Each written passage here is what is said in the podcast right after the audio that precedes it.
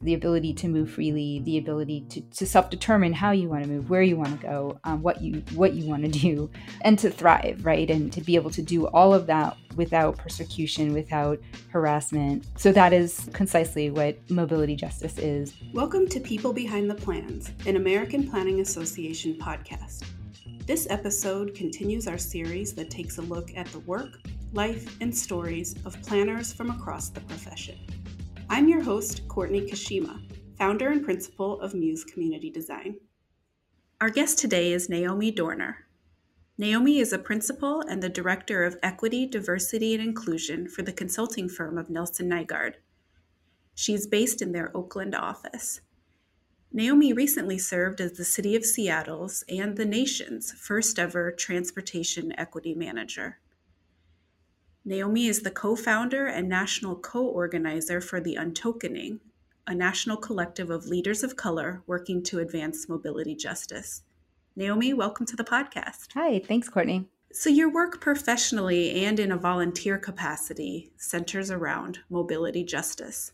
I'd like to hear how you define that and what it looks like in practice. Thanks for asking. So, in terms of um, mobility justice, all the work I have done and do and, and will do really does center around this multi sort of dimensional idea of mobility justice. And what that means to me is a lot of people think of mobility justice in terms of the modality, right? The options that you have. So whether that's transit, whether that's through, like with a vehicle, whether that's on foot or you know with a bicycle, but mobility justice to me is less about the modality and it is really about the self, right? And the ability to choose and not to have predetermined choice, but yeah, to be able to say, this is how I want to move. And I can do that freely in every single sense of the word.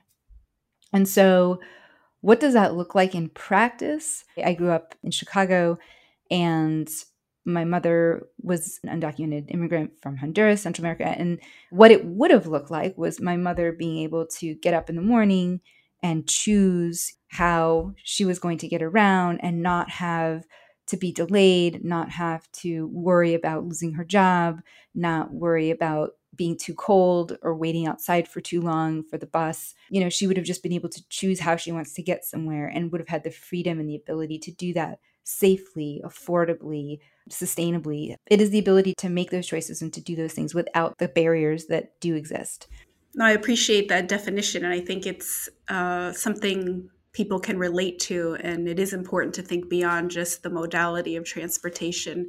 There was a show I binged during lockdown, and a line in the show was, You didn't make good choices, you had good choices. And I wonder if that's where this intersects with your work that not everyone has the same choices. And so self determination might sound to some people like a sort of bootstrappy, you know, the American ideal, but we have a responsibility to communities in the physical sense and in the social sense to provide better choices, certainly equitable choices. And I wonder if if you would agree with that statement. I definitely agree with that statement. I think even to this day, you know, we have communities because of historical decisions are really in a place where they don't have the ability to make these choices for themselves in a way that results in the, the choice that they might want to make. So, what does mobility justice look like in practice? Either things you're striving for, working towards, or even better, if there's examples of success. I understand it's uh, probably a bit more of a journey than a destination, but curious to hear about what it looks like in practice. So I think about in Leimert Park in LA.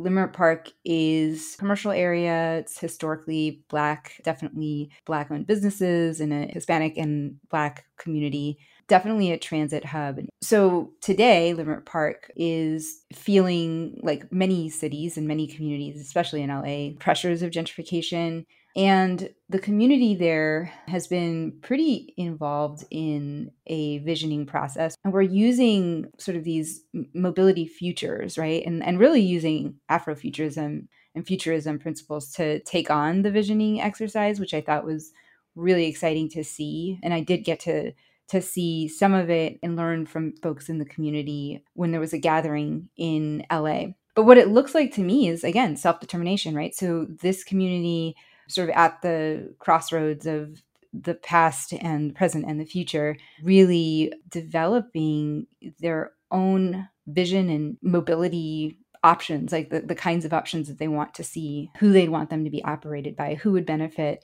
things like that. And so I think to me that's what it looks like in practice is self-determining what not only the present can be but what it ought to be right and what the future will be but i think in the ideal is that it isn't just a sliver or slice of a project or a small community engagement budget that's sort of tokened you know to a community but rather it's the untokening of a process where it's really uh, developing a community plan saying this is what we envision. This is how we see not only transportation system but like how open space and how commerce and how all of these different things that exist in our community ought to be. Is this happening at large scale no not quite there seems to be a lot of movement in that direction where we're, we're not just seeing small allocations engagement processes that might consider the voices of community we're, we're actually seeing you know projects that are starting to really center and require a racial equity framework.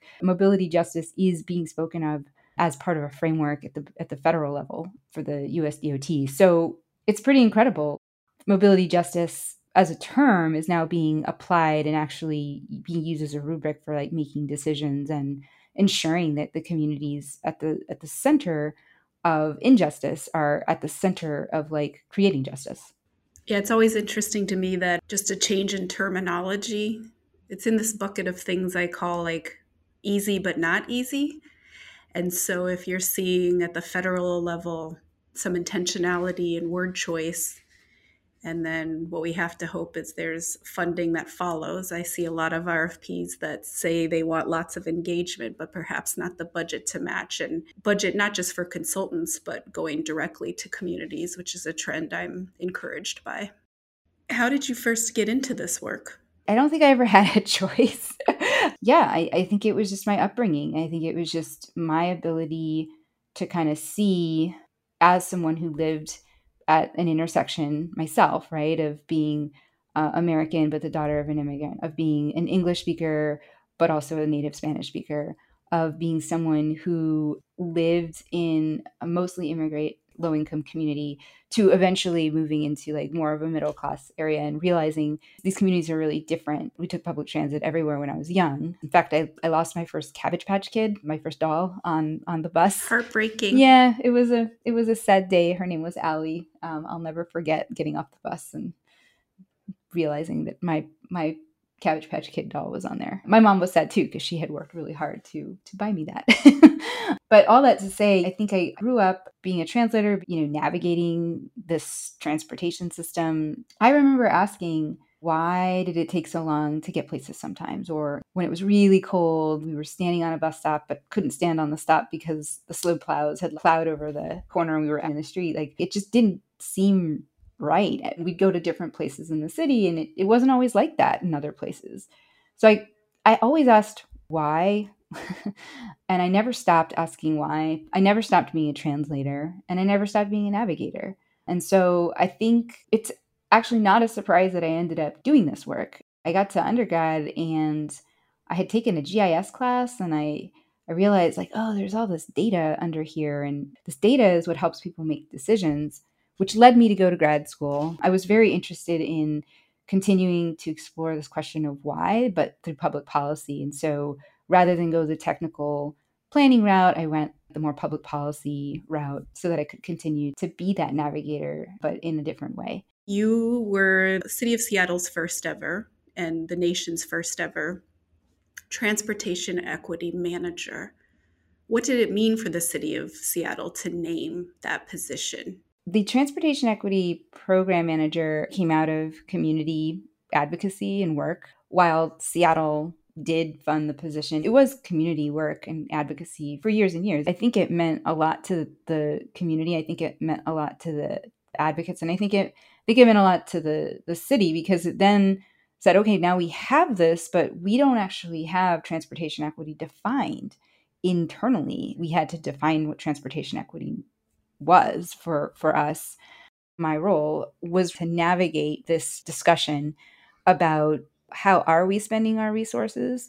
How do we want to spend our resources? And then in bringing in community voice to help us understand the experiences of people who were not experiencing equitable transportation, but could help us really define what that could look like for them and the communities that they were coming from and that they represented. I think initially, the city was really thinking about it from an affordability lens because, as you know, the city of Seattle and many other cities was and is really experiencing high growth and a lot of new people coming in and a lot of other people like families and people that had been there for a long time or of lower incomes that were being pushed out and immigrant communities as well being pushed out of the city itself. And so there was a real focus around affordability but what we learned was affordability while it was a, a big component in terms of definitions or things that defined um, in uh, equity it wasn't the only thing. There were many other barriers. We worked really closely with community to help us define transportation equity. And that work continues. There are additional programs that are addressing the other barriers, such as barriers that seniors have, barriers that school age children have. And I'm wondering if the idea has caught on with other large cities. One thing that many cities already had or were really investing in were offices of equity or chief equity officers. That was for the entire city or for the entire department. I think what's unique about these roles is that they have a very squarely internal facing role to support staff internally to ensure that their work was reaching communities in an equitable manner, including investments. But then there's also a very external facing way that this role functions as well, which is to actually engage with community and to actually like lead programs. And so I think that was pretty unique. And I do see more of, of that type of inside outside work happening with roles that are being created like this. It certainly caught my attention when you were named. Having positions with that title and the name is powerful. It's just a start. And then penetrating down into departments, I think, is crucial. You can't just have the commissioner of a department or someone in the mayor's office, positions that are more likely to change with election cycles.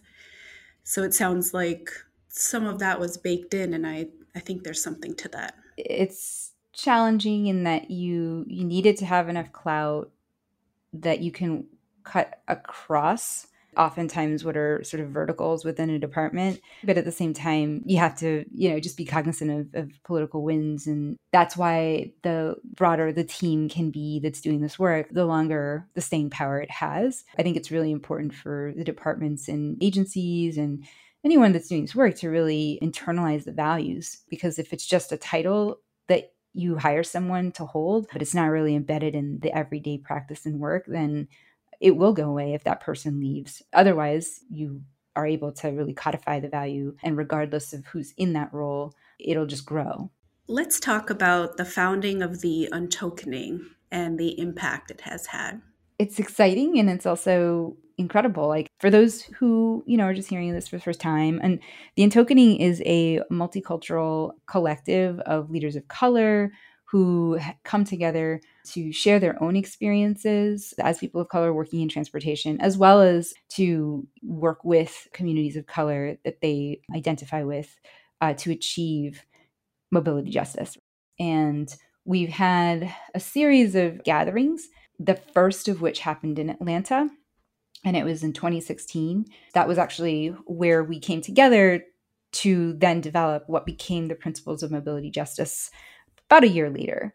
In terms of the influence it has had or the imp- impact it has had, we still try to quantify it. To this day, we'll learn about people in Mexico City, for instance, or Colombia, or what have you, and South Africa, who have come across the principles and are adapting them or adopting them to their own use here in the United States to hear that the federal government has developing a internal mobility justice framework is also pretty remarkable. You know, how how that gets funded to your point Courtney, I think that that's also something that we're interested to see and certainly how the communities that are facing the greatest injustices as it relates to mobility, how they get to shape that is also pretty critical. I think it's been far reaching. Many of the members are coming from agencies, they're coming from planning firms, um, academia, people that are in the arts, that are just that are squarely in advocacy. So we have a variety of folks, but the thing that we all have in common is that we're coming together as people who do identify as having identities and experiences that have been politically and historically marginalized in our sector and the history of, of this country. So that is what we share in common. But it's also this place and space where we're talking about our identities it, it, doesn't feel exploitative in some of the ways that you know it might feel in other spaces to talk about our experiences it's very healing for folks to be able to come to the gatherings and to actually share and talk about not just experiences but strategies and not be looked at in some strange way however the shift in the last two to three years really, I mean, has been incredible, like with Black Lives Matter movement, really the large scale social awareness and awakening that's happened. But I think that that has really helped move the needle for folks and open conversations up. Any specific examples of progress you've seen in your own work or in the field generally that you think planners in particular um, should be aware of that perhaps the untokening has helped shape, like through the exchange of ideas and experiences and strategies? I was kind of looking back at our principles, and I think that the co create principle, the co creating new decision making processes, I think that one has really started to take hold. It's a really challenging one because I think that government and agencies have for so long been the sole decision makers right? And and they engage with community. When when they want to and on their terms. Right exactly. And that engagement doesn't often come with a budget as you mentioned or very little budget. What i'm starting to see on a much larger scale is an openness for co-creation. And it's not easy at all because of the dynamics the power dynamic especially. But i think that that is one of the things that has been influential. And i don't want to say that it was just us, right? Because I think community has been wanting this forever.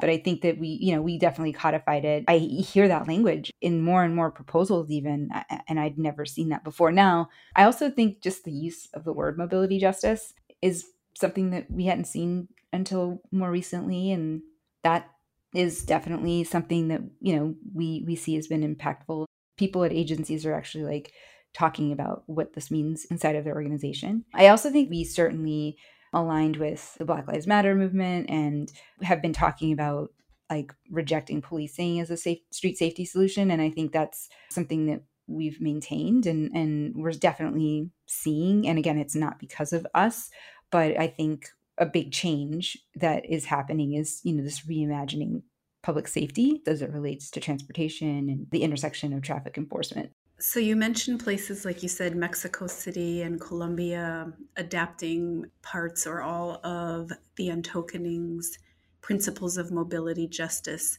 In North America, it feels like the status quo is always to look to Europe for solutions. Curious to hear what you feel like is missing or left out with a Eurocentric view on these issues and if there's anything happening in other parts of the world, particularly Central and South America, that planners should know about. Yeah. One of the things that we, we definitely talk about in the mobility justice principles is this sort of Eurocentric planning that we've adopted here. I don't think it's it's any secret. I mean, we we definitely see that Eurocentric solutions are sort of a default.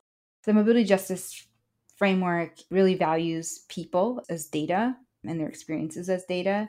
The unfortunate thing about applying a Eurocentric solution in a place as diverse as the United States and in, in, communities that are as diverse as the ones that many of our cities have is that it doesn't take into account those realities, those uh, needs, those experiences. And if we could actually value communities and the people in those places and create just the kinds of solutions that communities want to see there, we'd have really dynamic approaches that could be applied. And so I think that the examples like Mexico City, all of the open spaces where there just there just aren't vehicles. And now I know Europe has those as well. And you know, yes, Spanish did design an overlay over indigenous land and spaces there but all of these things do come together like you see the narrowness of the roads you see the city square or the square being used for rituals. You see it being used for games. You see children playing. You see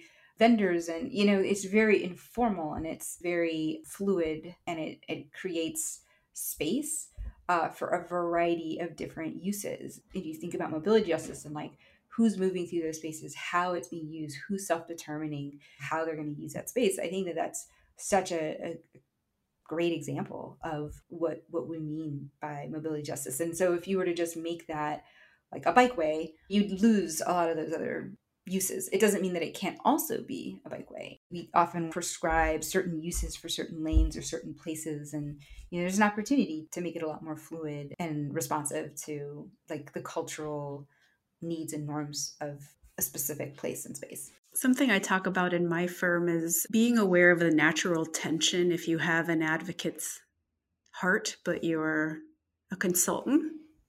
so I I might take a moment to ask you about that yes, there can be a natural tension if we let it. Having worked in the advocacy space before I worked at the city, um, I was concerned about this. And then I realized, oh no, like we need your activists. We need people on the inside that understand what it takes to like really build, right? Not just programs, but like build community and build trust. I feel like I've taken that same attitude in the consulting space.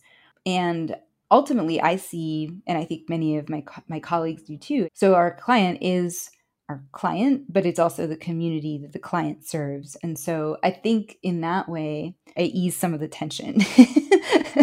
and I think that many times our clients hire us because they they really do want to understand and have a better ability to connect with their communities. And and I think our job, right, is to provide some of that cover for them, but also cover for community.